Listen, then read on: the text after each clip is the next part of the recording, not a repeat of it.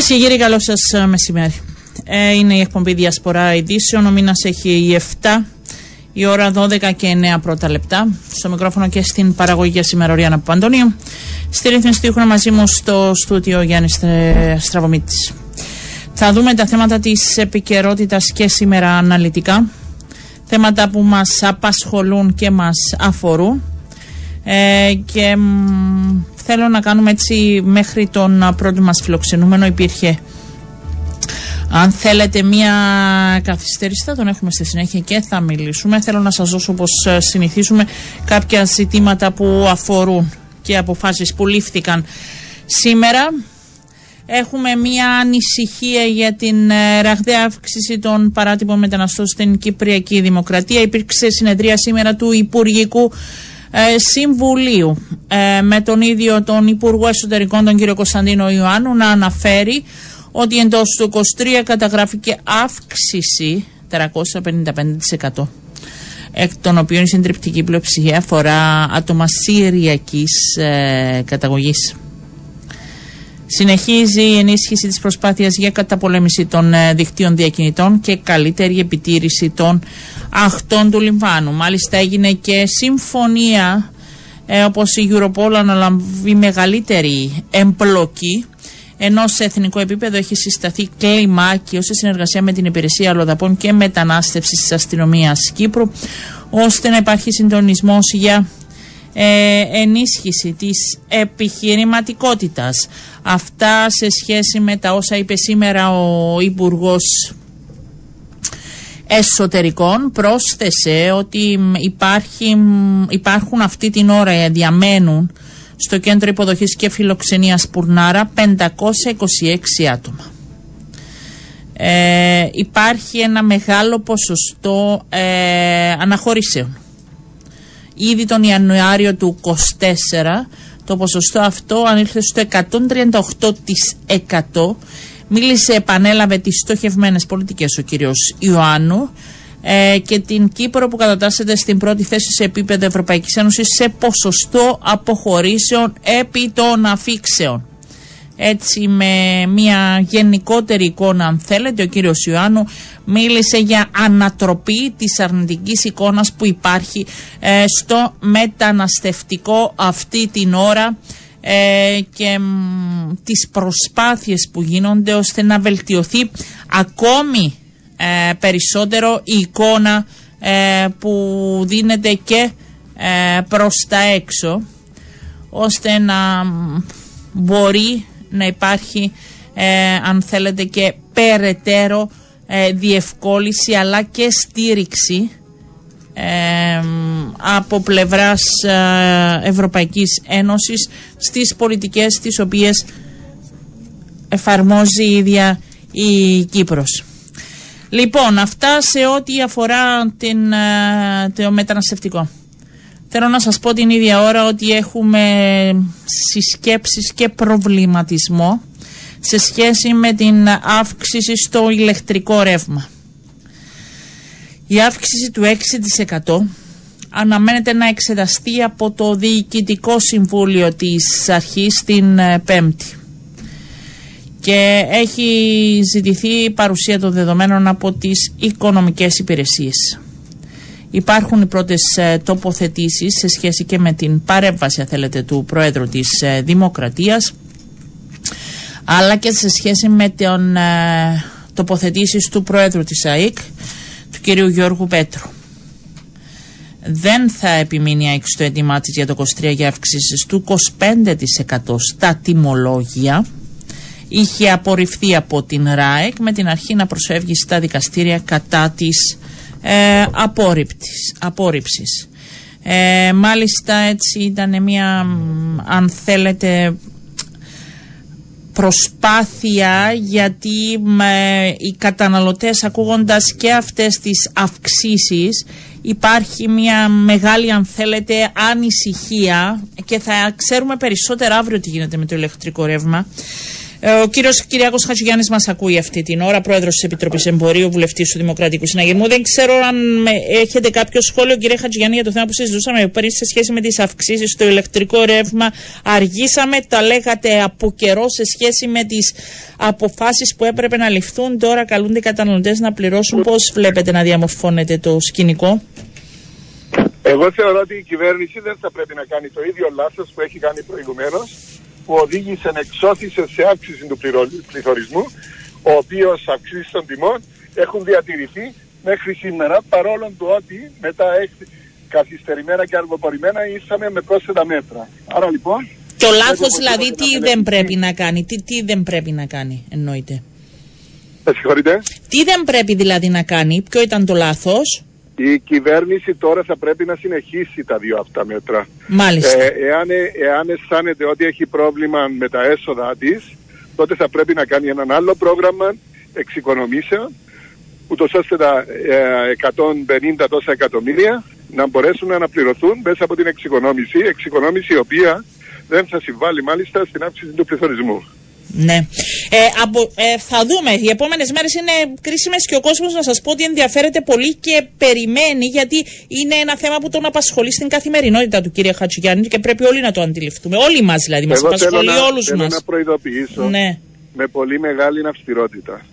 Μην προχωρήσουν σε αύξηση της τιμής του ηλεκτρικού ρεύματος. Μην προχωρήσουν στην κατάργηση αυτών των μέτρων θα γίνει πραγματικά τεράστια αναστάτωση. Δεν αντέχει, δεν είναι στις αντοχές τις οικονομικές των οικοκυριών. Και μάλιστα αυτή την περίοδο θα πρέπει το, το κράτος να κοιτάξει πώς να προχωρήσει σε εξοικονομήσεις. Ε, αν, ε, επαναλαμβάνω, αν μετρά ότι έχει απώλειες χρημάτων, να τα αναπληρώσει μέσα από εξοικονομήσεις. Τον οικοκυριό δεν μπορεί να αναπληρώσει. Οι μικρομεσαίες επιχειρήσεις δεν μπορούν να, να αναπληρώσουν αυτή την ακρίβεια που θα έρθει τώρα με την ε, κατάργηση των ε, μέτρων για να αναπληρωθούν. Δεν μπορούν να αναπληρωθούν από τις ευάλωτες ομάδες οι αυξήσεις αυτές. Άρα λοιπόν πρέπει να είμαστε πάρα πάρα πολύ προσεκτικοί με αυτό το θέμα. Δεν είναι θέμα ούτε διεκδίκησης, ούτε όμως η κυβέρνηση από πλευράς της να διατηρά με την τόση ευκολία ανθυρά τα οικονομικά σε βάρος της τσέπης και των ναι. αντοχών του κόσμου και των νοικοκυριών και των μικρομεσαίων επιχειρήσεων. Η Βουλή μπορεί να κάνει κάτι ως προς αυτή την κατευθυνσή. Μα αντιλαμβάνεστε αυτά δεν είναι θέματα ποιος θα κάνει κάτι. Αν η Βουλή κάνει το άρθρο. Όχι, αν μπορεί να πιέσει θέμα... προς αυτήν. Γι' αυτό ρωτάω. Ναι, πιέσει ναι. βεβαίως. Πολύ, πολύ σωστά το λέτε αυτό. Ναι, να πιέσουμε σίγουρα, σίγουρα και θα το πράξουμε αυτό. Ε, αυτό το οποίο όμως χρειάζεται τούτη την ώρα είναι συλλογικά, συνολικά και η κυβέρνηση να μετρήσει τα πράγματα που έχει την ευθύνη στο να μην παίρνουμε αποφάσεις οι οποίες θα, ε, θα μας βγαίνουν με άλλον τρόπο ε, λαθασμένα. Πληρώνουμε λάθη του παρελθόντος. Που δεν έγιναν οι κοινεί παραλήψεις. Βεβαίως υπάρχουν λάθη από το παρελθόν, πάρα πολλά λάθη από το παρελθόν. Ωστόσο όμως η νέα κυβέρνηση είναι εδώ και ένα χρόνο στη ζωή. Αντιλαμβάνεστε ότι επιχείρημα ότι ήταν λάθη του παρελθόντος. Ε, η κυβέρνηση παρούσα στα οικονομικά ζει, θεωρώ εγώ, από τα από θέματα τα οποία έχει κληρονομήσει και δεν δικαιολογείται για οποιαδήποτε αναφορά στο παρελθόν. Ε, υπάρχουν διαφορετικά προβλήματα από το παρελθόν, οι φούσκες που έχουν από τις αγορές των ακινήτων και όλα αυτά. Ναι, είναι ευθύνες της προηγούμενης κυβέρνησης. Η δυσλειτουργία της δημόσιας υπηρεσίας. Ναι, είναι ευθύνη και της προηγούμενης κυβέρνησης. Αλλά αυτά δεν, μας, δεν πρέπει πλέον να είναι ε, η αιτιολόγηση για όλα τα τρέχοντα προβλήματα τα οποία δημιουργούνται ως απότοκον μη ή έλλειψης πολιτικής ή πολιτικών. Έχουμε, εγώ θα σας πω και στο άλλο θέμα, έχουμε τουριστικά καταλήμματα που η τουριστική βιομηχανία είναι και μεγάλος, αν θέλετε, ε, στήριξη της κυπριακής οικονομίας που λειτουργούν χωρίς άδειες είναι κάτι που ανησυχεί, είναι θέμα διαδικαστικό και νομοθεσίας κύριε Χατζηγιάννη, με αυτά που ακουστήκα χθες στην Επιτροπή. Είναι 800 μονάδες οι οποίες δεν, είναι, δεν έχουν ουσιαστικά νομιμότητα με βάση τους κανονικούς και ευρύτερους νόμους. Άρα υπάρχουν παραλήψεις.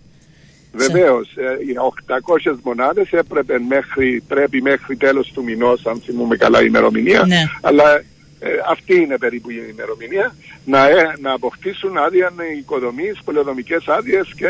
Που είναι ανέφικτο αυτό. Ε, είναι ανέφικτο, αλλά δεν δικαιολογείται όμως να έρθει το Υφυπουργείο Τουρισμού και να πει, ξέρετε, όλα αυτά τα χρόνια ε, μόνο 40 περίπου μονάδες έχουν έρθει και αναπληρώσει ή νομιμοποιηθεί ε, και έχουν άδειες. Όλοι οι υπόλοιποι περίπου κοντά στις 800 μονάδες εξακολουθούν να λειτουργούν χωρίς τις αναγκαίες άδειες.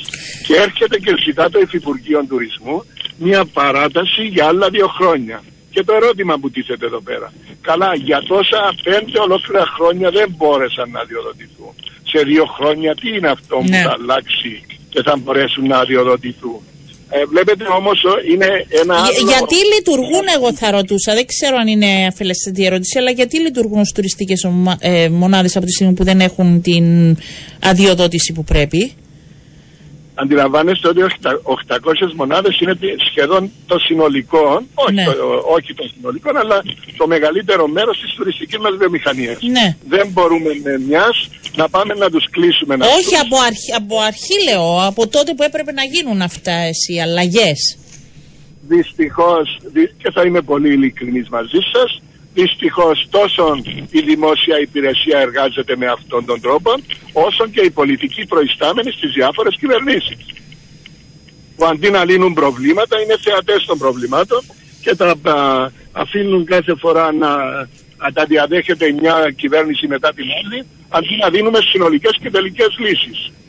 Και τώρα η λύση είναι να δίνουμε παράταση άλλα δύο χρόνια; Η κριτική την οποία άσκησα χθες ήταν ότι θα έπρεπε να κωδικοποιήσουν τους λόγους για τους οποίους οι 800 αυτές μονάδες δεν μπόρεσαν να έχουν άδεια και να δούμε με ποιον τρόπο. Μάλιστα πολύ πιο τολμηρά είχα πει, έστω και αν μπορώ να παρεξηγηθώ, ναι. θα πρέπει να μελετήσουμε και το ενδεχόμενο πολιοδομικής αμνηστίας με mm τίμημα το οποίο θα είναι και δίκαιο και ορθών προκειμένου να τεθούν όλοι στη βάση της νομιμότητας και να χορεύουν όλοι στο τραπέζι του ανταγωνισμού με τους ίδιους όρους. Το θέμα είναι να υπάρχει και ασφάλεια, δηλαδή να γίναν παρατυπίες αλλά να ελέγξουμε ότι είναι ασφαλείς αυτά που έχουν γίνει.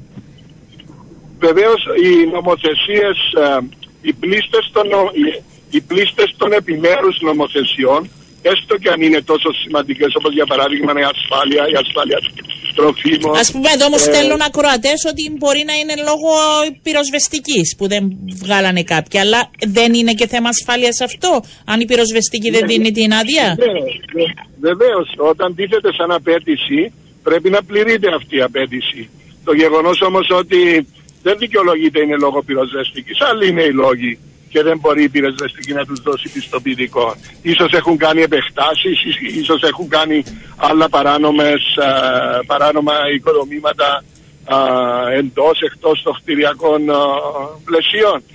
όλα αυτά είναι μέσα. Θα πρέπει να αναλυθούν και θα, κατά την ταπεινή μου άποψη, πρέπει οπωσδήποτε να υπάρξει πλέον μια συνολική λήψη απόφασης ε, πάνω σε σωστή και ορθή βάση και ολοκληρωμένη. Ναι. Δεν μπορεί να είμαστε θεατές στη διαιώνιση αυτού του προβλήματος.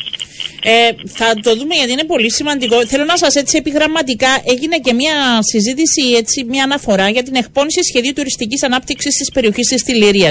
Δεν είναι η πρώτη φορά. Ήταν ένα σχέδιο, αν θυμάμαι καλά, από την εποχή του κυρίου Περδίου στο Υφυπουργείο. Έγινε κάτι από τότε μέχρι σήμερα ή ακόμη το λέμε; Είναι στα χαρτιά προς τιμή του κυρίου Περδίου έχει εισάξει αυτή την αναγκαιότητα να ετοιμαστεί μια συνολική στρατηγική. Δυστυχώς, όσον ε, υπάρχει μια υπηρεσία, μια δημόσια διοίκηση, η οποία μιλά περισσότερο από ό,τι χρειάζεται, πράττει ελάχιστα και έχουμε αυτά τα αδιέξοδα. Μου είναι βαρύ αυτό το οποίο λέω, αλλά δεν μπορεί να έρχονται στην Βουλή και να μας λένε ότι έχουμε με τη στρατηγική, αλλά δεν την έχω διαβουλευτεί ακόμη καθόλου με τις τοπικές αρχές. Καλά, έρχεσαι να κάνεις μια ανάπτυξη και δεν έκατσες να μιλήσεις μαζί με τις εμπλεκόμενες τοπικές αρχές. Μα αν είναι δυνατό. Αυτούς που, αυτούς, αυτοί οι οποίοι επηρεάζονται δεν πρέπει να, να έχεις μια ανταλλαγή απόψεων. Βλέπετε, ε, θεωρώ πολλά πλέον εξαρτώνται από τη δυσλειτουργία και της δημόσιας υπηρεσίας αλλά και από την έλλειψη πολιτικού ελέγχου. όποιος και να είναι αυτός. Ναι.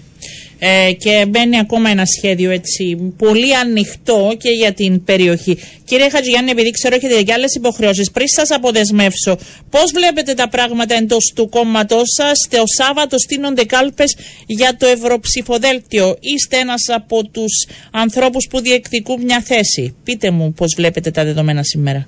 Έπρεπε να στηθούν κάλπες. Ναι, αν μου επιτρέπετε πριν απαντήσω σε αυτό το ερώτημα, θέλω να πω για το θέμα της τηληρίας. Ναι ότι θα το θα πιέσουμε Θα πιέσετε.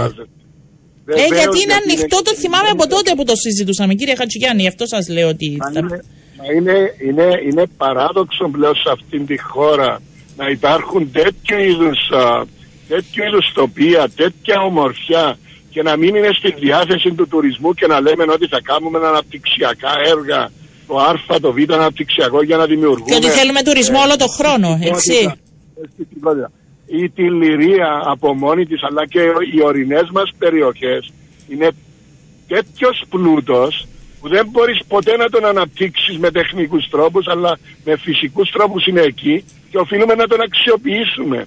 Γι' αυτόν τον λόγο πολύ σωστά ο Σάββας ο Πέρδιος, ο τότε υφυπουργός πολιτισμού, έχει ετοιμάσει αυτή την ολοκληρωμένη προσέγγιση.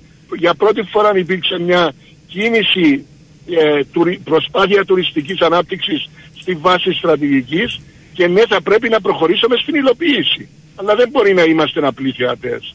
Ναι. ε, πρέπει και ο νέος υφυπουργός θα τον καλέσετε, θα τον καλέσετε να δείτε τις προθέσεις του; Βεβαίως σε, δύο μήνες θα κάνουμε επιτόπου επίσκεψη για να ενημερώσουν για όλα αυτά τα οποία βρίσκονται την πορεία. Και τους έχουμε μπει χθες ότι οφείλουν να κάνουν διαβούλευση. Σε δύο μήνες θα είμαστε εκεί, θα γίνει εκεί η συνάντηση, η συζήτηση, προκειμένου να ενημερώσουν τι, ποια είναι τα τελικά αποτελέσματα και να συζητήσουμε το πλάνο υλοποίησης. Ναι, ε, θα το παρακολου... Ε, δηλαδή αφήνω ανοιχτά ένα αυτό με τις αδειοδοτήσεις, δύο με την τηλερία. Είναι θέματα που δεν πρέπει να ξεχνάμε νομίζω και εσείς ως Επιτροπή και εμείς ως μέσα για να παρουσιάζουμε και όλοι οι εμπλεκόμενοι. Απαντήστε μου λίγο για τις ευρωεκλογές. Επίσης, χθες συζητήθηκε στην Επιτροπή μας ο θεσμός των ε, Χριστουγεννιάτικο χωριό ήταν καλή αξιολόγηση, τα τόσα πολλά, δεν ξέρω. Δεν ήταν πολλά. Ναι, ναι, ναι. Ένας πάρα πολύ ωραίος θεσμός, ναι. ένας πάρα πολύ ε, χρήσιμος, αναγκαίος και αποδοτικός θεσμός. Χαρακτηριστικά θα πω αυτό το οποίο μας έχουν πει ότι για δύο μήνες ε, πολλές κοινότητες των ορεινών μας είχαν κανονική τουριστική δραστηριότητα, λειτουργούσαν τα πάντα και οι μονάδες. Αντιλαμβάνεστε, πέραν της διασκεδαστικής διάστασης, της uh, διάστασης της uh, πολιτιστικής υπάρχει και η οικονομική η οποία εξυπηρετείται και αυτή ολοκληρωμένα και πλήρως γι' αυτό θα πρέπει να προχωρήσει αυτός ο θεσμός ε, ενώ να αναβαθμιστεί στο βαθμό που μπορεί να αναβαθμιστεί δεν χρειάζεται να τον κρατικοποιήσουμε περαιτέρω νομίζω όμως και ότι από πλευράς και λειτουργών του Υφυπουργείου Τουρισμού γίνεται αρκετά καλή δουλειά ως επίσης και οι τοπικές αρχές, οι κοινοτάρχες, κοινοτικά συμβούλια και οι μη κερδοσκοπικοί οργανισμοί, εθελοντικές δηλαδή οργανώσεις, εργάζονται πάρα πολύ σκληρά, επειδή στρατεύουν πολλές δυνάμεις και έχουν αυτά τα, αυτό το θαύμα θα έλεγα. Ε, και για να έρθω και στο ναι. άλλο ερώτημα. Δεν γίνεται να μην σας ε, ρωτήσουμε. Ναι, δυστυχώς τα πράγματα έχουν φτάσει εδώ που έχουν φτάσει. Ε, είναι μια διαδικασία αυτή η οποία είναι οφείλουμε όλοι να τη σεβαστούμε. Τώρα από εδώ και κάτω, σίγουρα όσο και αν α, στεναχωρίαν γιατί να είναι έτσι, να, γιατί να είναι διαφορετική, ε, αυτή είναι η διαδικασία. Ε, μια διαδικασία, εσείς νιώθετε ότι έχετε τη στήριξη της ηγεσίας του κόμματος σας κύριε Χατζηγιαννή; Δεν είναι θέμα, δεν κατεβαίνει σε μια να διεκδικήσεις το κλείσμα των ευρωβουλευτικών εκλογών ε, ως συζήτηση και ανού έχει στην εύνοια. Άλλον είναι τα κριτήρια επιλογής του πολιτικού γραφείου και άλλα είναι τα κριτήρια επιλογής της κοινωνίας. Πιστεύω πάντοτε στην κοινωνία, ε, έχω καλές ε, σχέσεις με όλους τους συνεργάτες μου και στο πολιτικό γραφείο και στο κόμμα, ως εκ τούτου ε, απόλυτα θεμητοί ή οποιοδήποτε προβληματισμοί υπάρχουν για τους οποιουσδήποτε υποψηφίους. Εξαίρετε, κάποιοι άλλοι ανθυποψήφοι σα έστησαν εδώ και καιρό, εργάζονται προς αυτή την κατεύθυνση, μιλάνε με μέλη του πολιτικού γραφείου που θα λάβουν αποφάσεις. Είστε σε αυτή τη διαδικασία εσείς, εργάζεστε για την υποψηφιότητά σα. Δεν νομίζω ότι. Το είπανε, το δηλώσανε, δεν το λέω εγώ έτσι. Το δηλώνουν ότι εργάζονται προς αυτή την κατεύθυνση. Εντάξει, εγώ προσωπικά δεν θα ήθελα να ενοχλώ συνεργάτες μου ε, για να τους φέρνω σε δύσκολη θέση σχετικά με τις επιλογές τους. Είμαι πάρα πολύ επιφυλακτικός πάνω σε αυτό το θέμα. Ε, επαναλαμβάνω με κάθε σεβασμό στην κρίση του οποιοδήποτε και στα κριτήρια τα οποία είναι ανύπαρκτα κριτήρια. Δεν υπάρχουν προκαθορισμένα κριτήρια από πλευράς του κόμματος για τις επιλογές ή για την έμφαση που πρέπει να δοθεί από πλευράς των μελών του πολιτικού γραφείου. Έχετε καλές λοιπόν, σχέσεις με τα μέλη του πολιτικού γραφείου; Ναι, πάντοτε έχω άριστες σχέσεις με τα μέλη του πολιτικού γραφείου. Μην ξεχνάτε ότι είμαι βουλευτής από τους, όπως λέγεται και όπως είναι κοινή διαπίστωση, από τους πλέον δραστήριους και εντός του Κοινοβουλίου, αλλά και στην κοινωνία ευρύτερα. Θεωρώ ότι αυτά ε, είναι καλό να συνυπολογιστούν. Χωρίς αυτό να σημαίνει ότι δεν σέβομαι πιθανά άλλα κριτήρια συνυπολογισμού ε, των αποφάσεων των μελών του πολιτικού γραφείου. Γιατί ένας βουλευτής να θέλει να αφήσει ε, την ε, Βουλή εντός και να πάει στην Ευρωβουλή, όπως εσάς, γιατί; Εντάξει, είναι όντως ένα δίλημα. Ευχαριστώ πάρα πολύ για αυτό το ερώτημα.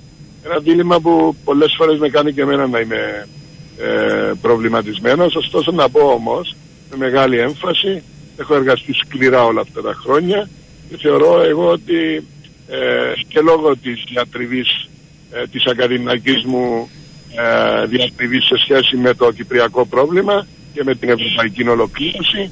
Είναι ένα αντικείμενο ε, για το οποίο μπορώ να προσφέρω πολύ περισσότερα στην πατρίδα μας. Και ως πρόσφυγας βουλευτής αντιλαμβάνεστε ότι το κυπριακό καθώς επίσης και η ευρωτουρκική σχέση είναι δύο θέματα τα οποία είναι αλληλένδετα.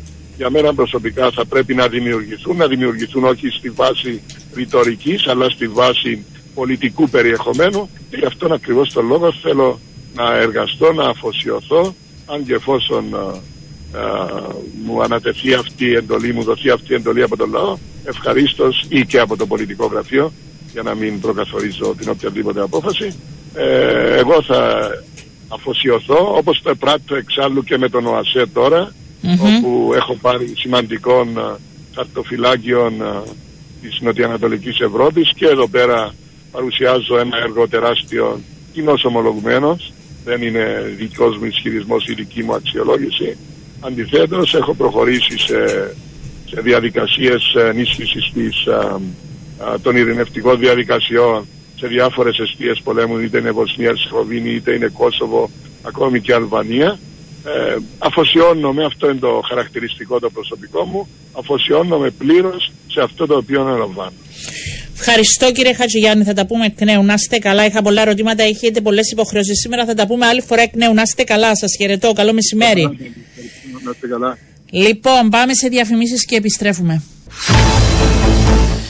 Επιστρέψαμε κυρίες και κύριοι, πάμε να δούμε τι γίνεται με την ε, συζήτηση που έχουν και βρίσκεται σε εξέλιξη σε σχέση με την πιθανή και αν βρίσκονται κοντά ε, συμφωνία μεταξύ ΟΚΙΠΗ και συντεχνία των γιατρών αντάλλαξαν χθες απόψεις παρουσία και του νέου Υπουργού Υγείας. Ο εκπρόσωπος τύπου του ο, ο κύριος Χαριλάου μας ακούει να μας πιάνει έτσι τα πράγματα όπως βγήκαν γιατί και ο ίδιος ο Υπουργός ε, έβγαλε μια ανακοίνωση ο οποίος μίλησε για μια πολύ επικοδομητική ε, συζήτηση και ότι βρίσκονται οι πλευρές σε πορεία συμφωνίας. Έτσι είναι κύριε Χαριλάου καλό σας μεσημέρι. Καλό μεσημέρι σε όλους. Να κάνουμε μια μικρή ε, διόρθωση και να πούμε ότι ε, η συνάντηση δεν αφορούσε μόνο τις συλλεχνίες των γιατρών, αλλά όλων των εργαζομένων. Σωστό, έχετε δίκιο. Ναι, ναι, ναι. ναι. Και η ΣΕΧ και η ΓΕΟ και η ΠΑΣΙΔΗ και η ΠΑΣΙΝΟ ε, για τους νοσηλευτές.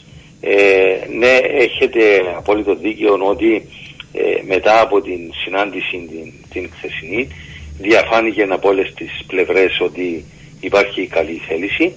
Θεωρούμε ότι είμαστε πολύ κοντά ε, στο να υπογραφεί μία ε, συμφωνία για συλλογική ε, σύμβαση και έχουμε δεσμευτεί ότι μέσα στο επόμενο δεκαήμερο θα ξανασυναντηθούμε και θα ξανασυζητήσουμε επιμέρους θέματα, να θέσουμε και κάποια χρονοδιαγράμματα για κάποια άλλα θέματα πέρα από του οικονομικού ζητήματος ε, που, που έχει τεθεί, ούτως ώστε ε, μέσα στον Φεβρουάριο, αν είναι δυνατόν, να ε, καταλήξουμε και να υπογράψουμε τη συλλογική σύμβαση ώστε να υπέλθει η εργασιακή ειρήνη. Επειδή μιλήσαμε για αυτό το θέμα ε, τις, και τις προηγούμενες φορές, τι είναι το βήμα των μπροστά που έγινε, δηλαδή ε, πού βρέθηκε αν θέλετε η ε, σε σχέση με τους μισούς, σε σχέση με τα χρόνια τα οποία ε, παραμένουν οι, οι εργαζόμενοι. Πού βρέθηκε, δηλαδή ήταν σημεία που υπήρχε δυσκολία και απόκληση. Είναι, ναι. είναι, διάφορα, είναι διάφορα σημεία, κύριε Αντωνίου.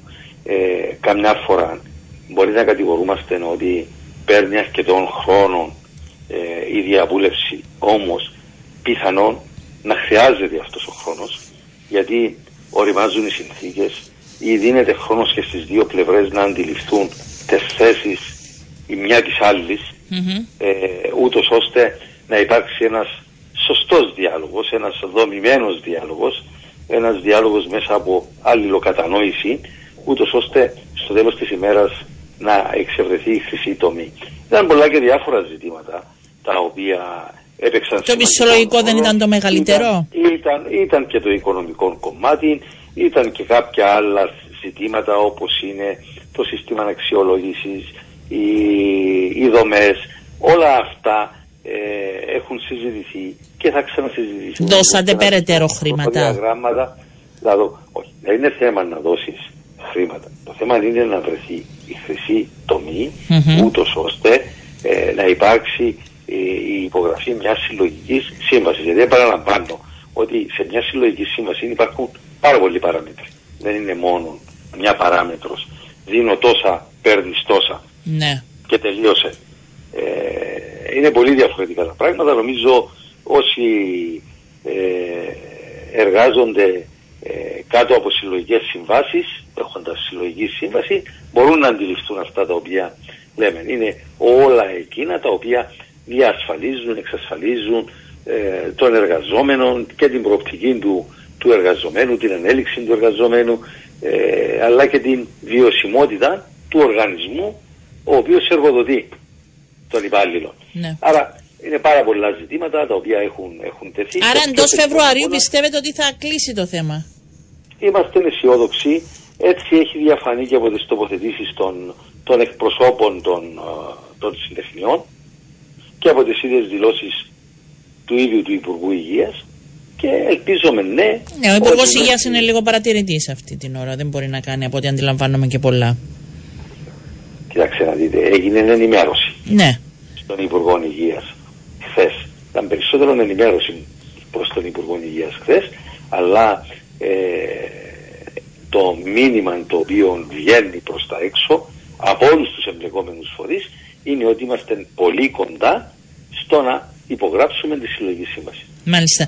Ε, αυτό δεν το αντιλαμβάνονται, δεν ξέρω. Με την Πάφο το πρόβλημα έχει σχέση γιατί είδα μία ανακοίνωση των εργαζομένων εκεί ότι ε, έχουν παράπονο για την επέκταση των υπηρεσιών τις οποίες ανακοινώσατε αιμοκάθαρση στο Γενικό Νοσοκομείο Πάφο από τις 14 ε, του μήνα και θα έχει μια, μια πιθανή στάση εργασίας ή αντιδράσεις. Ε, Όχι, δεν θα έχει αυτή τη στιγμή γιατί είχα, είχα, έχουμε έρθει σε επικοινωνία Α, με τους εκπροσώπους των τεχνιών. Ναι. Ε, θα προσληφθεί ο ρομίστιον προσωπικών για να στελεχώσει την μονάδα αυτή, γιατί μιλούμε για, τα, για το ρομίστιο προσωπικό, δεν τίθεται θέμα mm-hmm. για ιατρικό νοσηλευτικό προσωπικό στο παρόν ε, στάδιο. Ε, άρα δεν υπάρχει το Δεν υπάρχει οποιοδήποτε θέμα. Θα προλάβετε μέχρι τις 14 του μήνα να προσλάβετε; Ξεκινούν οι διεργασίες ε, δεν είναι δύσκολες οι διαδικασίες για το ρομίστιο ε, προσωπικό, αλλά εν πάση περιπτώσει και αν υπάρξει καθυστέρηση κάποιες μέρες θα καλυφθούν οι ανάγκες από το υφιστάμενο προσωπικό. Ναι, αυτό θα ρωτούσα. Θα καλυφθούν οι ανάγκες, δεν θα υπάρξει καθυστέρηση σε σχέση με την αιμοκάθαρση, γιατί ακούει και ο κόσμος που περιμένει. Όχι, δεν θα, δεν θα υπάρξει οποιαδήποτε καθυστέρηση. ε, και δεν είναι μόνο για την αιμοκατάσταση αλλά και για άλλες υπηρεσίες τις οποίες προγραμματίζομαι αλλά δεν είναι της ώρα για να δει. Α, θα έχουμε και καινούργιες υπηρεσίες στο νοσοκομείο Παφού. Όχι, στο νοσοκομείο Μπάχου αυτή τη στιγμή δημιουργείται Ναι. ο, ο τέταρτος όροφος, διαμορφώνεται ως όροφος για τη μητέρα και το παιδί. Α, ε, δεν το ήξερα. Καλό είναι να τα λέμε, δεν τα ξέρουμε όλα, ναι. Ο, ο γυναικολογικός μευτικός θάλαμος καθώς επίσης και ο παιδιατρικός θάλαμος.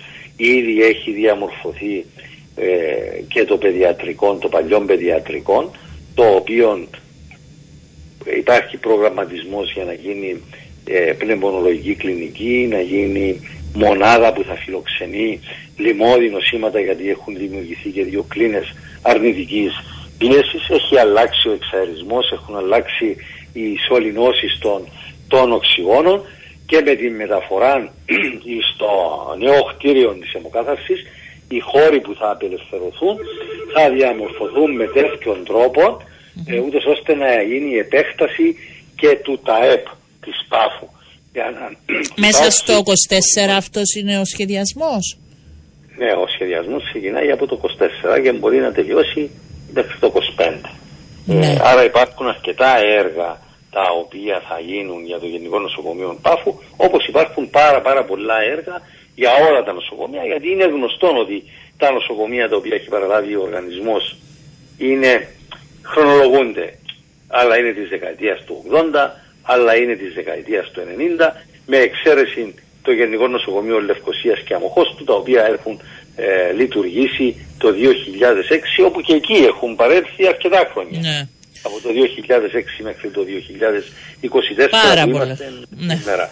Ε, άρα υπάρχει ένα μεγαλεπίβολο αναπτυξιακών πλάνων ε, για, τα, για τα δημόσια νοσοκομεία ούτως ώστε να αναβαθμιστούν όπως αναβαθμίζεται και ο εξοπλισμός, ο ιατροτεχνολογικός εξοπλισμός τους και Να γίνουν ε, ανταγωνιστικά. Θέλω να μείνω έτσι μόνο μια κουβέντα επειδή είπατε για τα έπαφου.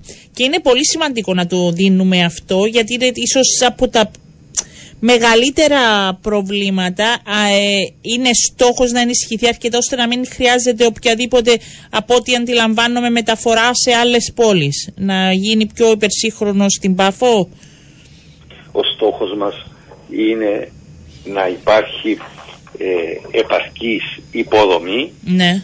σωστά στελεχωμένη με ιατρονοσηλευτικών προσωπικών ούτως ώστε να, να δίνει όλη την πρέπουσα επίγουσαν ιατρική φροντίδα. Εάν παραστεί ανάγκη ένας ασθενής να μεταφερθεί σε άλλο νοσοκομείο γιατί δεν είναι πάναγκες στο να ε, ε, όλα τα δημόσια νοσοκομεία ή όλα τα ιδιωτικά και τα δημόσια να διαθέτουν εξειδικευμένες υπηρεσίες γιατί χάνεται η τεχνογνωσία, η εμπειρογνωμοσύνη και πρέπει να μεταφερθεί, πρέπει να σταθεροποιείται σωστά, καλά, ούτως ώστε να μην κινδυνεύει η ζωή του οποιοδήποτε ασθενή. Είναι θέματα τα οποία ναι διαβουλευόμαστε αυτή τη στιγμή, προγραμματίζουμε, βλέπουμε και εκεί και όπου πρέπει να ενισχύσουμε, η, η προσπάθειά μας είναι να ενισχύσουμε. Εμ, θα υπάρχει σταδιακή πρόσληψη εργαζομένων για αυτούς τους όροφους και τις, ε, με, τις, κλίνες που, τις νέες κλινικές που θα δημιουργηθούν; Όπου δημιουργείται νέα υπηρεσία Ναι. γίνεται προγραμματισμός για την πρόσληψη όλου του απαιτούμενου προσωπικού. Έχει, έχουμε συγκεκριμένο αριθμό προσλήψεων που πρέπει να γίνουν ή όχι; Όχι, στο παρόν στάδιο γίνεται ο προγραμματισμός. Να μην ξεχνάμε ότι έχουμε 7.000 εργαζόμενους αυτή τη στιγμή. Δεν τίθεται οποιοδήποτε θέμα. Τώρα, εάν έχουμε ορισμένα κενά σε κάποιες ιατρικές ειδικότητες ή σε κάποιους σαλάμους, αυτό δεν σημαίνει ότι έχουμε υποστελέχωση. Η προσπάθειά μας είναι να υπάρχει ε, σωστή διαχείριση του ανθρώπινου δυναμικού. Δηλαδή το δυναμικό αυτό να ανήκει σε ολόκληρο το νοσοκομείο όπως ανήκουν και οι κλίνες σε ολόκληρο το νοσοκομείο, δεν ανήκουν σε κανένα ε, και διαχειρίζονται με τον καταλληλότερο, τον σωστότερο τρόπο προς όφελος των ίδιων των ασθενών. Είναι πολύπλοκα ζητήματα Ναι. αυτά, αλλά να ξέρετε πάντοτε ότι όταν αναπτύσσονται νέες υπηρεσίες, ναι, γίνεται μελέτη, πέραν της μελέτης βιωσιμότητας φυσικά, γίνεται και μελέτη όσον αφορά την στελέχωση για όλες τις κατηγορίες προσωπικού και ο οργανισμός προχωρά στην πρόσληψη προσωπικού εκεί και όπου απαιτείται. Πριν σας αποδεσμεύσω, τι γίνεται και έχουμε αυτές τις διακοπές ρεύματος ε, στα νοσοκομεία μας; Μήπως πρέπει να δούμε το θέμα, δεν είναι δικό σας, αλλά ε, είναι έγνοια και θα πρέπει να γίνει διαφορετική διαχείριση; Σήμερα είχαμε στο Μακάριο, τι έγινε; Ναι, είχαμε, ψες είχαμε στο Μακάριο, αλλά είχε καεί μία ασφάλεια. Είναι ένα φαινόμενο το οποίο δεν είναι η πρώτη φορά που παρουσιάστηκε, όχι μόνο στις υποδομές της δικέ μας, σε όλες τις υποδομές. Ε, Τώρα, ναι, αλλά είναι υποδομές ιδιαίτερα ευαίσθητες, έτσι, για να μένουν χωρίς ηλεκτρicity. Ακριβώς, να το εξηγήσουμε και αυτό. Τώρα, αν με ρωτάτε γιατί εκάγει η ασφάλεια. Ε, όχι, αυτό. Δεν το γνωρίζω. Ε, ναι, αυτό ούτε εγώ θα σας ρωτούσα. Μπο, αν υπάρχει. Να είναι ναι. μια συσκευή που μπήκε στο, στο ρεύμα και να προκάλεσε ε, αυτήν, την, αυτήν την βλάβη. Το πιο σημαντικό απ' όλα είναι ότι σε τέτοιου είδους ευαίσθητες ή κρίσιμες υποδομές όπου πρέπει να διασφαλίζεται η ανθρώπινη ζωή. Υπάρχουν μηχανισμοί αποκατάστασης, άμεσης αποκατάστασης της ηλεκτρικής ενέργειας. Παραδείγματος χάρη, αν είναι εξωτερική βλάβη, δηλαδή αν είναι βλάβη στο δίκτυο της ΑΕΚ ή αν είναι γιατί αποκόπηκε έναν καλώδιο, ε, εξωτερικό καλώδιο που τροφοδοτεί νοσοκομείο όπως έγινε στην περίπτωση του Γενικού Νοσοκομείου ε, Λευκοσίας. Τότε υπάρχουν οι γεννήτριες οι οποίες είναι ρυθμισμένες αυτόματα να ξεκινούν, ε, ούτως ώστε να διασφαλίζεται η, η απρόσκοπτη παροχή ναι. ηλεκτρικού ρεύματος. Τώρα, εάν είναι εσωτερική βλάβη όμως, όπως στη συγκεκριμένη περίπτωση που είναι ε, ε, το κάψιμο μιας ασφάλειας, τότε υπάρχουν άλλοι μηχανισμοί. Ε, μπορεί να μην έχει... Το θέμα είναι να, κινητο... να υπάρχουν αυτοί οι μηχανισμοί και να υπάρχει εγρήγορση και έλεγχος. Μπορεί να μην έχει τον, το φωτισμό για λίγη ώρα, αλλά διασφαλίζεις ότι τα μηχανήματα σου εργάζονται. Γιατί τα μηχανήματα έχουν UPS και έχουν και μπαταρία. Όπου για κάποιες ώρες διασφαλίζεις ότι μέχρι να φτιαχτεί η βλάβη, ότι λειτουργούν και δεν τίθεται σε κίνδυνο καμιά ανθρώπινη ζωή. Αυτό συμβαίνει σε όλα τα νοσοκομεία, σε όλες τις κρίσει. Ναι, αυτό πρέπει να διασφαλίζεται και να γίνονται οι έλεγχοι. Γίνονται από πλευράς. Μάλιστα. Γίνονται οι έλεγχοι και υπάρχουν και ε, συμβόλαια συντήρησης τόσο του ιατροτεχνολογικού εξοπλισμού όσο και των, και των κτίριων. Ευχαριστώ πολύ κύριε Χαριλάου, να είστε καλά, καλό σας μεσημέρι. Ε, Πασική, ο Δόκτωρ Σωτήρης Κούμας. Κύριε Κούμα, έχουμε συχνά θέματα διακοπής ρεύματος στα νοσοκομεία. Τώρα έτσι απλά για να μπούμε στην συζήτηση. Για κάποιο λόγο τις τελευταίες τρεις εβδομάδες ναι. οι τέσσερις. Ε, είναι και τα προβλήματα της ΑΕΚ. Ναι. Δεν ξέρω αν είναι προβλήματα της ΑΕΚ. Το πρώτο και το χειρότερο και το πιο επικίνδυνο ήταν όταν αποκόπηκε το καλώδιο στο Γενικό Νοσοκομείο Λευκοσίας. Και εκεί, με όλον τον σεβασμό, άκουσα στο τέλος στο, στο αγαπητού κ. Χαριλάου, ότι το σύστημα δούλεψε. Ε, με όλον τον σεβασμό δεν δούλεψε άμεσα, άμεσα όπως θα έπρεπε. Ναι. ναι. Άρα θα πρέπει ε, να υπάρξει και συντήρηση και γρήγορση. Ναι. Ε, βέβαια, συντήρηση και εκεί ίσως να ήταν το πρόβλημα. Γιατί οι γεννήτρε μπορεί να δούλεψαν, αλλά οι γεννήτρε χρειάζονται και μετασχηματιστέ. Ε, αυτό που γνωρίζουμε εμείς είναι ότι οι αναπνευστήρες δούλεψαν με τις δικές τους μπαταρίες. Ναι. Στα εργαστήρια κάποια μηχανήματα τελειώσαν και οι δικές τους μπαταρίες. Ε, δεν γίνεται αυτό το πράγμα, ξέρετε, όλα είναι μέλη γάλα. Όχι, όχι, και να υπάρξει και μια εγρήγορση για να, να μην επαναληφθεί. Δηλαδή να γνωρίζουμε καλά ότι θα γίνουν οι απαιτούμενες κινήσεις και συντήρησης και προετοιμασίας για να μην έχουμε περιστατικά να κινδυνεύσουν ζωές. Αυτό πρέπει να κρατήσουμε. Συμφωνούμε ναι. απόλυτα. Αλλά να στη θέση περισσότερων του ασθενή, αλλά και του γιατρού, ο οποίος είναι αναισθησία, είναι χειρουργά. Ναι. Είναι στην εντατική. Από εκεί και πέρα, ίσως να διαφαίνεται το κενό ενός συστήματος που δημιουργήσαμε. Τα κτίρια υποδομές πριν τον ΟΚΙΠΗ συντηρούνταν από την ηλεκτρομηχανολογική υπηρεσία. Τώρα έχουμε έναν αυτόνομο, όπως ονομάζεται, οργανισμός, ο οποίος θεωρητικά και πρακτικά θα πρέπει να δημιουργήσει τις δικές του τεχνικές υπηρεσίες. Πού είναι τα σύνορα του ενός και του άλλου δεν ε, Αυτό είναι μεγάλο θέμα κύριε Κούμα. Πάμε στα επί της ουσίας πήγε καλά χθες η συνάντηση παρουσία και του νέου Υπουργού Υγείας και είστε κοντά όπως δήλωσε και ο ίδιος Υπουργός πιθανόν εντός Φεβρουαρίου να υπάρξει και συμφωνία μεταξύ ο ΚΙΠΗ Και εσάς. Πρέπει να πείτε. πάρουμε τα πράγματα από τη σειρά. Σίγουρα όλοι θέλουμε να είμαστε αισιόδοξοι. Ναι. Αντιλαμβανόμαστε τι σημαίνει συλλογική συμφωνία, σύμβαση και συμφωνία επί των εργασιακών. Όμως η συλλογική σύμβαση εκ μέρους των συνδικαλιστικών οργανώσεων όταν υποβλήθηκε συμπεριλάμβανε 23 θέματα παραγράφου. Αυτό που είμαστε κοντά σίγουρα πρέπει να γίνει παραδοχή. Είναι, θεωρούμε ότι είμαστε κοντά, σίγουρα ε, υπάρχουν στοιχεία, είναι το θέμα της οικονομικής παραμέτρου. Ενός από τα 23 Ωραία, βρήκατε, είστε κοντά στα οικονομικά; Έγιναν υποχωρήσεις και από τις δύο πλευρές; Υποχωρήσεις ε, έγιναν, θα δούμε από τη δική μας την πλευρά, έγινε υποχώρηση. Πού είστε, είστε, δισταχ... είστε διστακτικός, δεν είστε τόσο.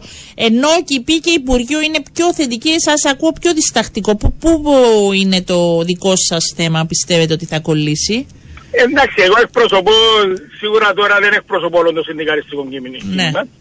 Εγώ εκπροσωπώ την βασική. Ναι. Το βασικό, υπάρχει ένα βασικό ερώτημα στο επίπεδο του οικονομικού, οικονομικής παραμέτρου μοντέλου που θα συμφωνηθεί. Η πρόταση εκ μέρους του OKP είναι ότι θα δίνει ετήσιες ε, αυξήσεις. Η λέξη προσάυξηση φαίνεται την, δεν συμφωνά μαζί της, ως έννοια. Έτερο εκάτερο. Καταγράφει ότι θα δίνει από τον πρώτο χρόνο, δηλαδή από τον δεύτερο, θα δίνει αύξηση. Δεν είναι ένα εύλογο ερώτημα. Γνωρίζουμε ότι υπάρχει νομοθεσία στο δημόσιο, και στον ευρύτερο δημόσιο τομέα που απαγορεύει τα δύο πρώτα χρόνια έκαστος εργαζόμενος, είναι αυτό που εφαρμόζεται και τώρα, υπόκειται σε μείωση 10% του μισθού του. Και τον τρίτο χρόνο αρχίζει ναι, θα, ε, μπαίνει, παίρνει τον μισθό της κλίμακας τους όπως ονομάζεται.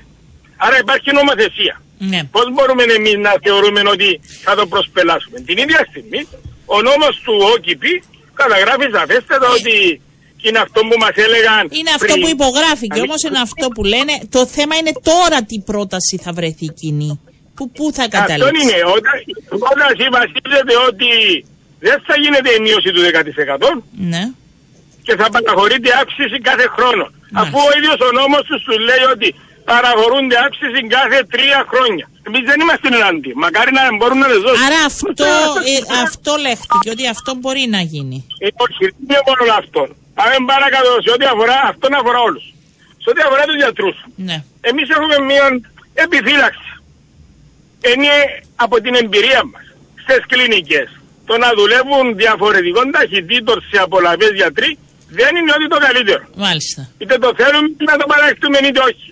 Η πραγματικότητα αυτό αποδεικνύει όχι μόνο στην Κύπρο, σε όλο τον κόσμο. Τι σας είπαν γι' αυτό; Δεν μας είπαν τίποτε. Εμείς το έχουμε βάλει, το βάζουμε Μάλιστα. στην κάθε συνάντηση, να πούμε ότι δεν πήραμε.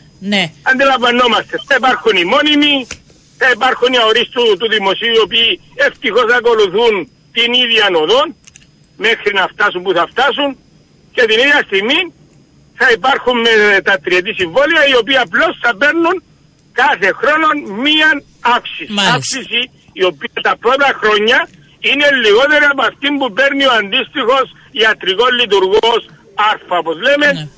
στο δημόσιο.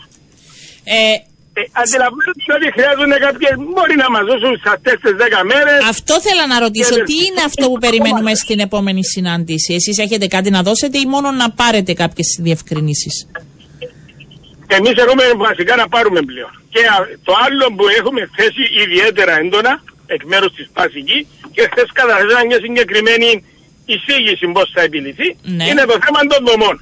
Επειδή το συζητούμε κάθε επανάληψη, κάθε επανάληψη, ακούμε τοποθετήσεις εκ μέρους του ΟΚΙΠ γραφτέ μάλιστα. Από τον Δεκέμβρη του 2022 θα έρχεται ο διάλογος. Πήγαμε μια συνάντηση και τώρα είμαστε στη Φερβάρη του 24, 14 μήνες. Και δεν έχουμε ακόμα βρει τα των δομών. Εμείς θεωρούμε, έχουμε μπει στην παρουσία του κυρίου Υπουργού, ότι θα πρέπει να μπει σαφέστατο χρονοδιάγραμμα στο οποίο διαρρεί κάποιους μήνες. Ναι. Και σε, σε, εντός αυτής της περίοδου με την ενεργότατη συμμετοχή του Υπουργείου Υγείας. Ναι. Γιατί υπενθυμίζω ότι περισσότεροι από τους μισούς γιατρούς είναι δημόσιοι υπάλληλοι, είτε μόνιμοι είτε αορίστου.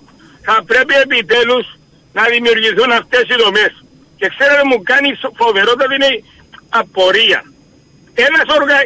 ένας οργανισμός με τόσους χιλιάδες εργαζομένους, αλλά μιλούμε για τους γιατρούς, δεν θέλει να γνωρίζει πόσους γιατρούς χρειάζεται, πώς είναι τοποθετημένοι, για να μην υπάρχει αυτή τη λειτουργία που εμφανίζεται συνεχώς καθημερινά στα δημόσια νοσηλευτήρια σε επίπεδο στελέχωσης. Ε, Πάντως δόθηκε το πρώτο σήμα εδώ για την πάφο που υπήρχε θέμα, η δέσμευση για ορομίσιο προσωπικό για να καλύψει κάποιες ανάγκες. εντάξει, χαίρομαι για τους γιατρούς, αφού είναι έτσι τα πράγματα. Πότε θα δοθεί αυτή τουλάχιστον η δέσμευση; Ε, έτσι, έτσι λέχθηκε από τον ΟΚΙΠΗ, τουλάχιστον για την ΠΑΦΟ. Άρα σε 10 μέρες περιμένετε απαντήσεις, κύριε Κούμα, για να ξέρετε πώς προχωράτε. Εγώ θα το κρατήσω αυτό. Βεβαίω, εντάξει, εμείς έχουμε βάλει αυτά τα δύο θέματα. Ναι. Θέλουμε να είμαστε θετικοί. Δεν θέλουμε να είμαστε αρνητικοί. Το τονίζω. Ναι. Η συλλογική σύμβαση, αν πάτε από τις δικές σας εκπομπές, ήταν επιδίωξη της πάση και από την πρώτη στιγμή. Το θυμάμαι, το θυμάμαι. Γιατί το ναι.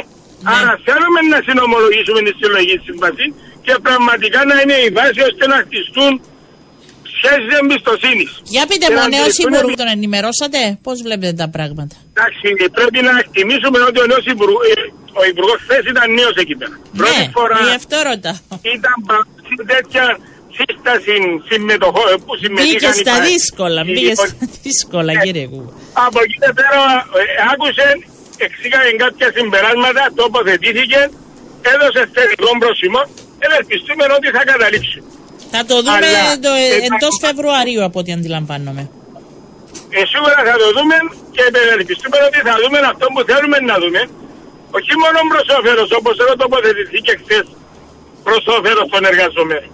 Πρέπει επιτέλους να γίνει αντιληπτό ότι η εργασιακή ειρήνη ναι. ικανοποιημένων προσωπικών τα δημόσια νοσηλευτήρια είναι υπέρ των δημοσίων νοσηλευτηρίων του ίδιου του Οργανισμού Κρατικών Υπηρεσιών Υγείας. Να μην ξεχνούμε, είναι κρατικές υπηρεσίες. Γενικά παντού όπου έχει ικανοποιημένους εργαζομένους υπάρχει και καλύτερη απόδοση. Κύριε Κούμα, αυτό το γνωρίζουν όλοι νομίζω. Ε, είναι, δεν υπάρχει. Δεν θα επιτευχθεί αυτό το πράγμα ναι. στο τέλος της ημέρας. Θα το δούμε στην πορεία. Θα το δούμε στην πορεία. Σας ευχαριστώ πάρα πολύ. Να είστε καλά. Θα τα πούμε εκ νέου με τη νέα συνάντηση. Καλό σας ε, μεσημέρι. Λοιπόν, κάπου εδώ κυρίες και κύριοι, φτάσαμε στο τέλος και της σημερινής μας εκπομπής. Γιατί σήμερα είναι το ένθετο επιχειρήν. Η καλή συνάδελφος η Μαρία Ηρακλέους. Καλώς την. Τώρα, έλα, καθόμαστε. Το κάνουμε παράλληλα. Το κάνουμε παράλληλα. Ετοιμαζόμαστε. Ετοιμαζόμαστε. Είναι πολλά και παράλληλα τα ζητήματα. Εμείς δίνουμε ραντεβού αύριο γύρω στις 12 ε, και 10. Να είστε καλά. Καλό απόγευμα.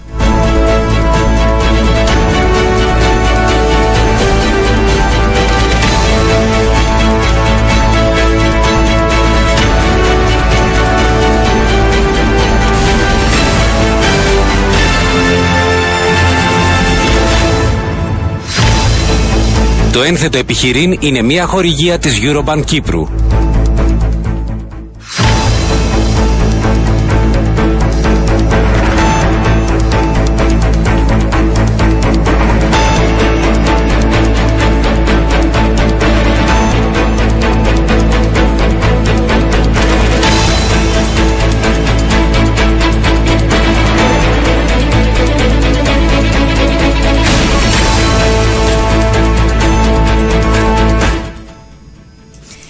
Μεσημέρι και από μένα. Στο σημερινό επιχειρήν θα μιλήσουμε για την τουριστική πρόθεση της πρωτεύουσας.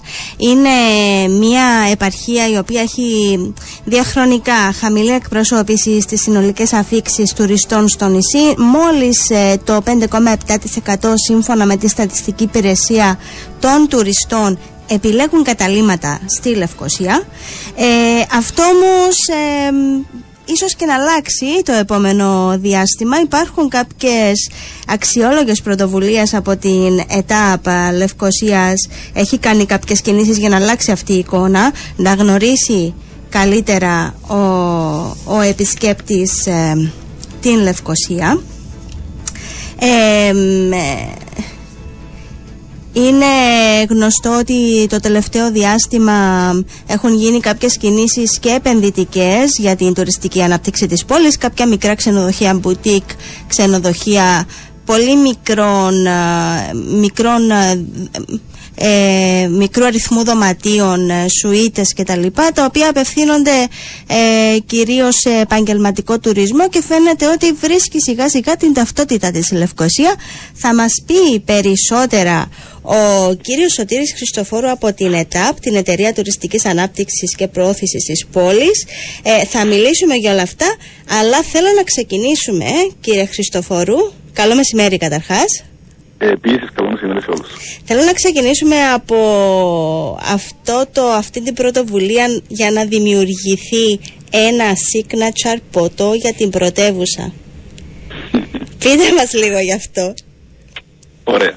Ε, σας ευχαριστώ αρχικά για την πρόσκληση. Ε, έχουμε πει αρκετές φορές ότι γενικότερα η Κύπρος αλλά και η Λευκοσία έχουν να επιδείξουν αρκετά ε, στο θέμα του γαστρονομικού τουρισμού. Ωστόσο, ε, επιδιώκουμε τέλος πάντων φέτος να εστιάσουμε πολύ περισσότερα σε όλα αυτά τα επιμέρους ε, προϊόντα που μπορούν να δείξουν τη γαστρονομία ε, της πόλης. Ε, ένα από αυτά τα στοιχεία θεωρούμε ότι γενικότερα είναι το beverage. Ε, η Λευκοσία έχει πάρα πολλά να επιδείξει ε, στον τομέα αυτό. Ε, γι' αυτό ε, συμμετέχουμε ως οργανισμός και σε διάφορες εκδηλώσεις που ε, αναδεικνύουν ε, τα διάφορα ε, κρασιά της πόλης, τα διάφορα ενοποιία της πόλης, από στα κτίρια από Κυπριακή πρώτη ύλη. Κύριε Χριστοφόρου, το... να σας διακόψω μισό λεπτό, διότι έχουμε ένα θεματάκι με τον ήχο, δεν ξέρω, είναι, μπορείτε να μετακινηθείτε, ίσως αλλάξει κάτι ή να δοκιμάσουμε ξανά να σας πάρουμε τηλέφωνο. Ε, τώρα είναι καλύτερα; Όχι, δυστυχώς. Να το ξαναδοκιμάσουμε.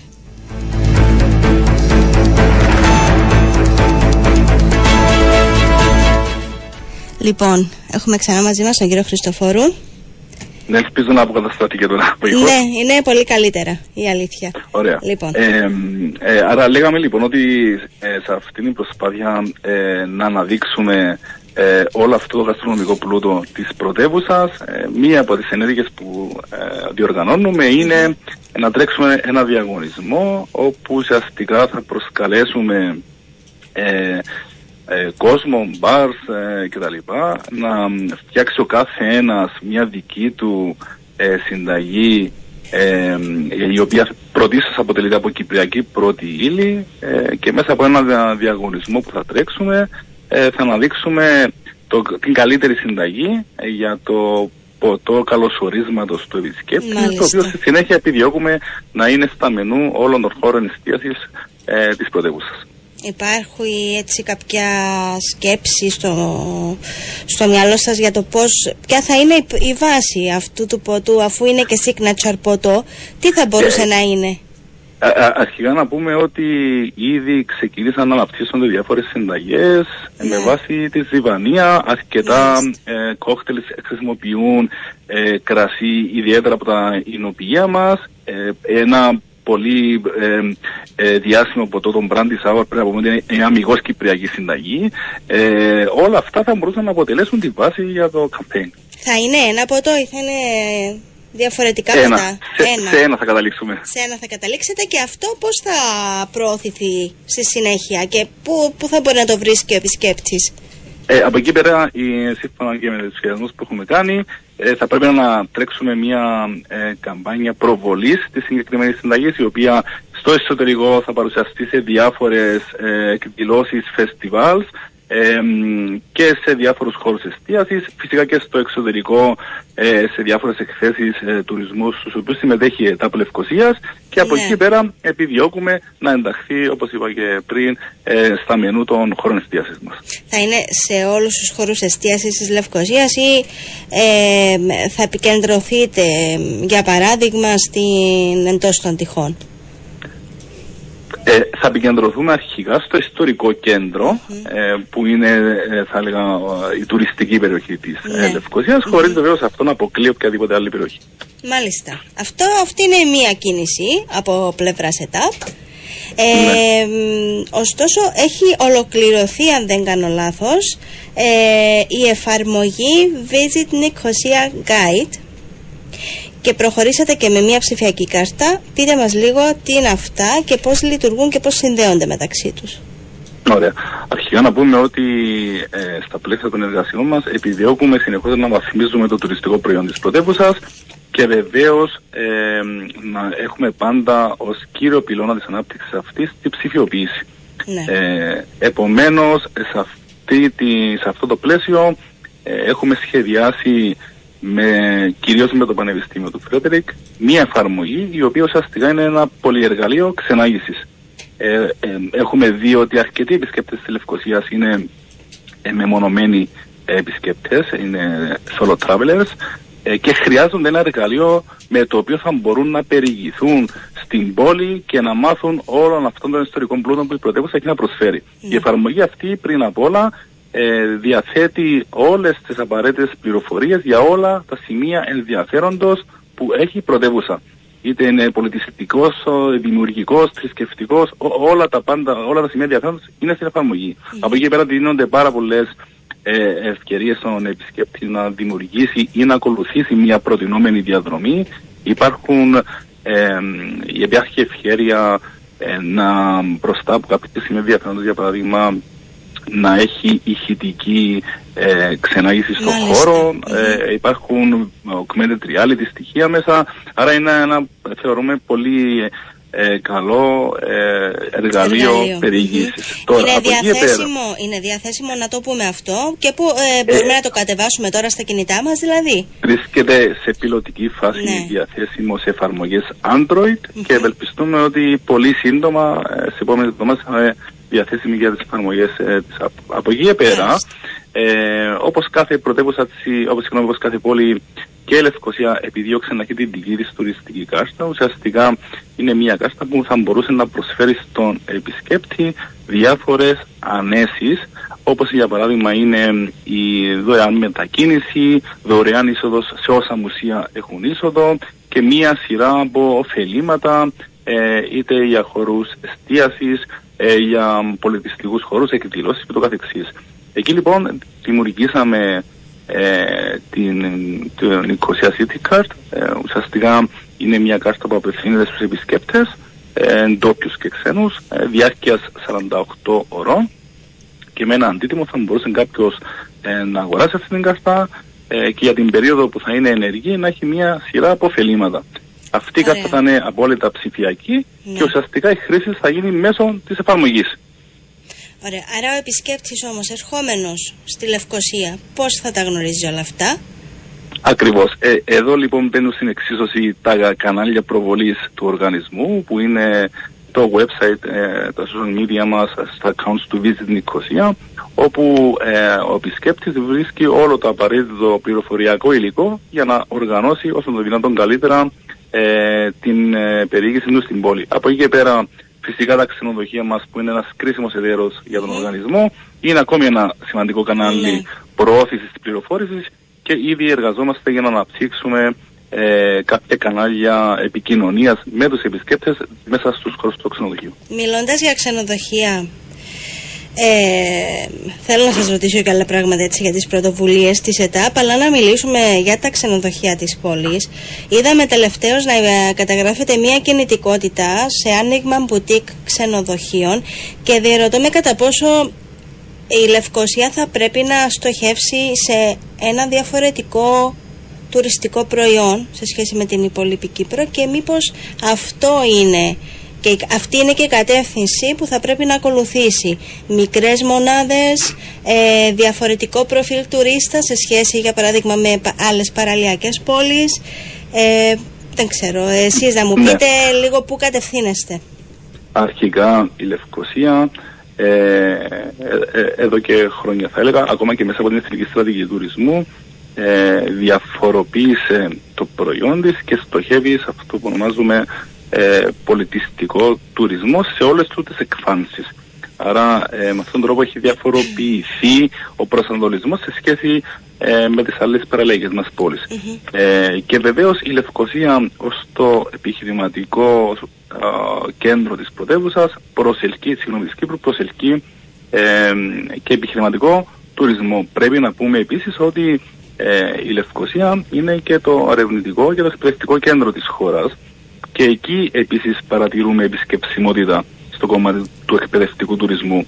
Άρα ε, στοχεύουμε σε, αυτά τις, σε αυτές τις ειδικές μορφές τουρισμού και γι' αυτό θεωρούμε ότι οι μονάδες που αναπτύσσονται προσανατολίζονται ή θα, θα έλεγα στοχοποιούν αυτά τα target groups που ικανοποιούν περισσότερο. Ε, η Λευκοσία ε, υλοποίησε τα τελευταία χρόνια μια σειρά από μεγάλες εμβέλειας έργα υποδομών έχει θεωρώ αλλάξει εντελώς το προφίλ της πόλης ναι. ε, και πλέον συνεχώς ε, ε, εμπλουτίζει τη φήμη της ως προορισμού και το σημαντικότερο είναι μάλλον είναι ο, ο, η πόλη ο προορισμός που μπορεί ε, να προσελκύσει επισκέπτες πέραν της καλοκαιρινής περίοδου ιδιαίτερα στους μήνες Νοεμβρίου, Δεκεμβρίου, Ιανουαρίου και Φεβρουαρίου που είναι εξαιρετικά σημαντικό θεωρούμε. Ε, Επομένως, όλη αυτή η ανάπτυξη που παρατηρείται τα τελευταία χρόνια ε, και στις ξενοδοχειακές μονάδες ε, είναι πολύ σημαντικό για την πόλη. Ναι, ε, υπάρχει, δηλαδή, τι, τι αναμένουμε σε επίπεδο επενδύσεων; Εξ όσων γνωρίζουμε υπάρχουν κάποιες, ε, υπάρχει κινητικότητα, έχουν καταδειχθεί κάποιες ε, αιτήσεις για τη δημιουργία ε, boutique hotels, ε, υπάρχει και μια γενικότερη κινητικότητα ε, στα πλαίσια του εξοραϊσμού της εντός των τυχών πόλης, ε, η οποία μεταξύ άλλων προνοεί και τη δημιουργία φοιτητικών αιστείων. Άρα θεωρούμε σιγά σιγά ότι ειδικά η εντός των τυχών πόλη ε, είναι έτοιμη να αναπτύξει εκείνη την κρίσιμη μάζα και τις υποδομές που χρειάζεται για να υπάρξει μια ε, περαιτέρω αύξηση της επισκεψιμότητας. Μάλιστα. Πολιτιστικός τουρισμός, ε, γαστρονομικός τουρισμός ή καλύτερα ε, αξιοποίηση της γαστρονομίας της πόλης. Πείτε μας λίγο ε, ποια είναι τα μειονεκτήματα της Λευκοσίας, δηλαδή που θα πρέπει να δουλέψουμε περισσότερο, ίσως δεν είναι τουριστικά τα θέματα που πρέπει να δούμε. Ναι. Ε, ναι. εντάξει, αρχικά να πούμε ότι εδώ και δεκαετίες η Κύπρος ως προορισμός προβλήθηκε περισσότερο στο μοντέλο, μοντέλο ήλιος θάλασσας, κάτι που συνεπάγεται ότι η Λευκοσία μάλλον δεν, είχε, δεν χωρούσε θα λέγαμε. Ε, παρόλα αυτά επιδιώκουμε ε, να εμπλουτίσουμε ε, τον μπραντ της πόλης εξού και η καμπάνια που τρέξαμε το 19 ε, για την πρωτεύουσα ως ένας προορισμός που προσφέρει πάρα πάρα πολλά ε, σε διάφορες επιμέρους θεματικές. Όπως είπατε είναι πολιτιστικός και δημιουργικός τουρισμός. Να πούμε ότι η Λευκοσία έχει πιστοποιηθεί ως creative friendly destination και υπάρχει μια πολύ σημαντική πρώτη ύλη στο κομμάτι τη της δημιουργικότητας ε, και της σύγχρονης ε, πολιτιστικής δημιουργίας ε, που πρέπει να προβληθεί. Ναι. Είναι ο γαστρονομικός τουρισμός, είναι ο εκπαιδευτικός τουρισμός, η, η Λευκοσία, το ξαναλέμε, είναι φοιτητικός προορισμός. Εδώ βλέπουμε και συναντάμε το πρόβλημα της αστικής κινητικότητας και με ποιον τρόπο οι χιλιάδες φοιτητές που διαμένουν στην πόλη ε, έχουν άμεση πρόσβαση προς το ιστορικό κέντρο. Είναι πολύ σημαντικό τα ιστορικά κέντρα να έχουν μια καθημερινή σχέση ε, με τους φοιτητές τους. Επίσης η Λευκοσία τα τελευταία χρόνια θεωρούμε ότι έχει κάνει αρκετά βήματα όσον αφορά τον αγροτουρισμό, ιδιαίτερα ε, στην περιοχή των μαχαιροχωρίων, με το Φικάρδου, ε, το mm γούρι και τα γύρω χωριά, ε, ναι. οπότε εμπλουτίζουν και αυτά με τη σειρά τους ε, το τουριστικό προϊόν. Άρα θεωρούμε ότι σιγά σιγά ε, δημιουργούνται όλες οι προϋποθέσεις για να διαφοροποιηθεί η Λευκοσία ως προορισμός και να προσελκύσει το δικό της ε, κοινό σε διαφορετική περίοδο ναι. από ό,τι έχουμε συνηθίσει και να ενισχυθεί και ο, αυτό που το ζητούμενο τέλος πάντων που είναι η, ενίσχυση του χειμερινού τουρισμού. Ε, πείτε μας λίγο για τις επισκέψεις, την επισκεψιμότητα στην πρωτεύουσα. Ε, από ποιες αγορές ε, είναι οι επισκέπτες και κατά πόσον έχει αυξηθεί; Ωραία. υπάρχει μια σχετική αύξηση από το 5,6 προς το 6% ε, θα έλεγα τη Λευκοσία. Σημαντική αγορά της Λευκοσία είναι η ελληνική αγορά ε, και ενίοτε παρατηρούνται αυξησιμιώσει ανάμεσα ε, στις αγορές του Βελγίου και της Ιταλίας. Ε, ακριβώς ε, που εκεί μάλλον είναι ε, θα λέγαμε είναι το κομμάτι και του εκπαιδευτικού τουρισμού που συναντά με την ελληνική αγορά. Ε, ξέρουμε ότι η Λευκοσία φιλοξενεί ε, δεκάδες ε, κυρίως ε, αντιπροσωπείες από χώρες σε πολιτικό επίπεδο ή και σε επιχειρηματικό επίπεδο ε, και όλα αυτά καταγράφονται. θεωρούμε επίσης σημαντική και την αύξηση της Λευκοσίας ιδιαίτερα πριν τα πρόσφατα γεγονότα στην αγορά του Ισραήλ και ευελπιστούμε σιγά σιγά αν ομαλοποιηθεί η κατάσταση να δυναμώσουμε την παρουσία μας στη συγκεκριμένη αγορά. Μάλιστα.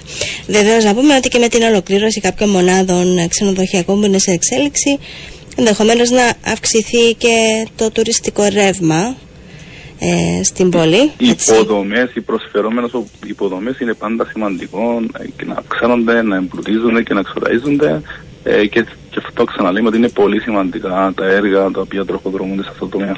Θυμήστε μας λίγο πότε θα έχουμε, πότε θα είναι ολοκληρωμένη η εφαρμογή, το application στα κινητά και για το, και για το Android αλλά και για τα Apple τα κινητά. Εντάξει, καθώς επίσης, ναι, πείτε μου. Είναι κάποια διαδικαστικά που εκκρεμούν κυρίως τη διασύνδεση ναι. της αγοράς με τη διαδικασία, ε, με τις πλατφόρμες που μπορούν να γίνουν ε, οι αγορές. Θεωρούμε, εν πάση ότι μέχρι το τέλος ε, του τρέχον μήνα Φεβρουαρίου, αρχές Μαρτίου θα είναι έτοιμοι και θα διευθετήσουμε και ένα ε, σχετικό press conference για να ενημερωθεί. Ωραία, ωραία. Και για το ποτό καλωσορίσματος και γι' αυτό έτσι δώστε μας κάποια χρονοδιαγράμματα.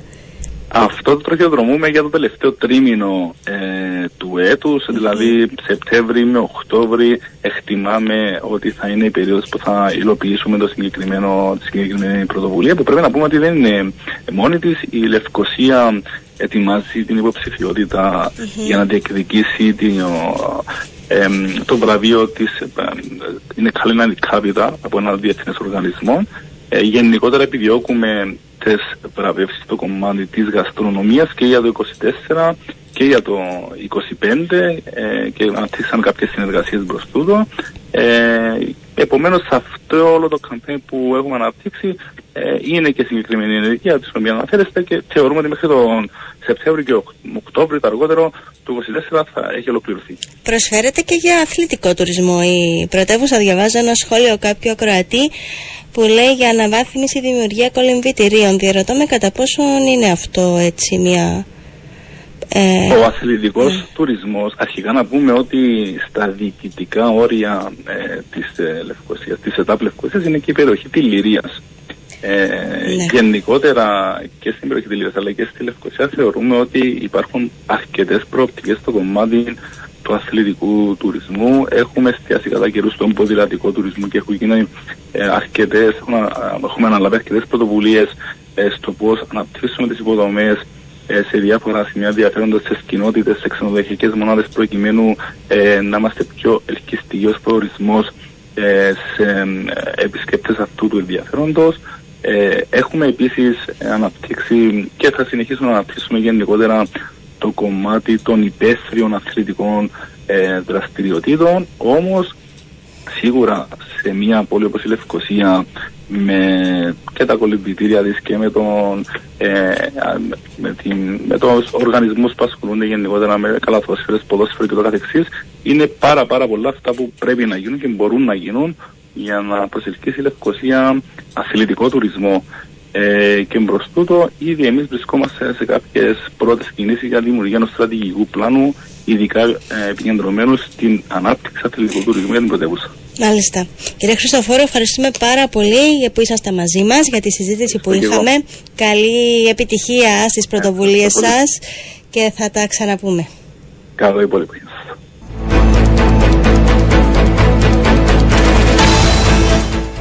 Κάπου εδώ ολοκληρώθηκε και το σημερινό επιχειρήν. Ραντεβού ξανά την ερχόμενη εβδομάδα. Καλή συνέχεια.